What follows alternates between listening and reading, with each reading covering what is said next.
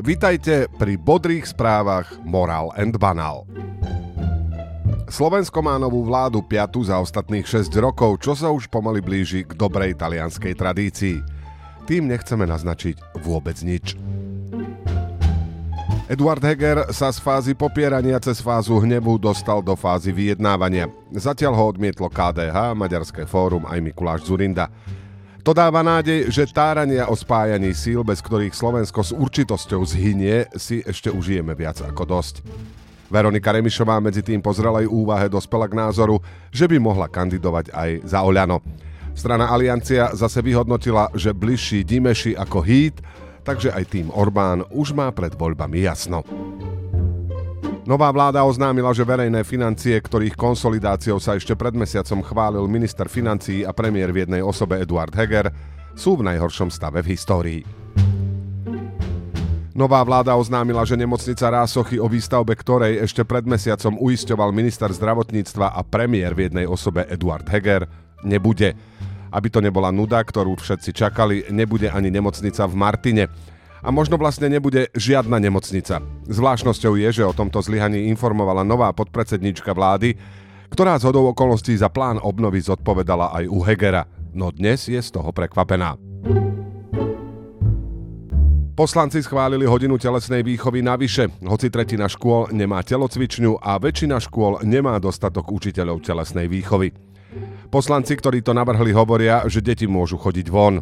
Našťastie aj veľká časť týchto poslancov bude môcť po voľbách cvičiť na miesto parlamentu, akurát v miestnom parku. Po falšovaní volieb z tábora fašistov sa objavila nová konšpirácia z toho druhého, lepšieho tábora.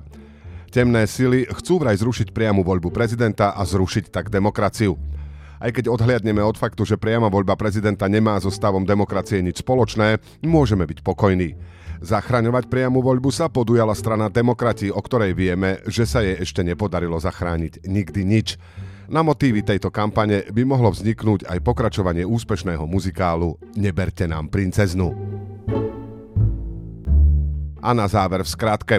Najmocnejšia armáda sveta po 9 mesiacoch, dvoch týždňoch, šiestich dňoch a niekoľkých desiatkách tisíc mŕtvych dobila východo-ukrajinský Bachmut, kde bola v zápäti obklúčená ukrajinskými silami. Súd dokázal príjemne prekvapiť a vo veci vraždy Jána Kuciaka a Martiny Kušnírovej odsúdil Alenu Žužovú. Súd dokázal nepríjemne prekvapiť a vo veci vraždy Jána Kuciaka a Martiny Kušnírovej neodsúdil Mariana Kočnera. Slovenskí hokejisti dokázali príjemne prekvapiť a s Kanadou prehrali po samostatných nájazdoch. Slovenskí hokejisti dokázali nepríjemne prekvapiť a s Kazachstanom prehrali po samostatných nájazdoch. Zbytočných politikov v dresoch významne ubudlo. Frustračná kompozícia Jaru Cimrmana tak dokázala svoju univerzálnu platnosť a Slovensko sa tak vďaka povinnému víťazstvu nad Slovinskom najbližšie dni namiesto postupovej matematiky politikov bez voličov bude môcť zapodievať postupovou matematikou našich chlapcov. Známy spájač Igor Matovič všetkých vyzval, aby sa okamžite spojili, lebo podvod s premenúvaním strán sa stíha len do pondelka. Čudné to už nie je nikomu. Na Slovensko prišla jar, trvala od čtvrtka do piatka.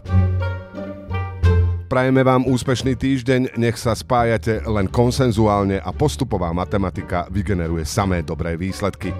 Moral and Banál nájdete aj na Facebooku, Twitteri a Instagrame. Ďakujeme za pozornosť.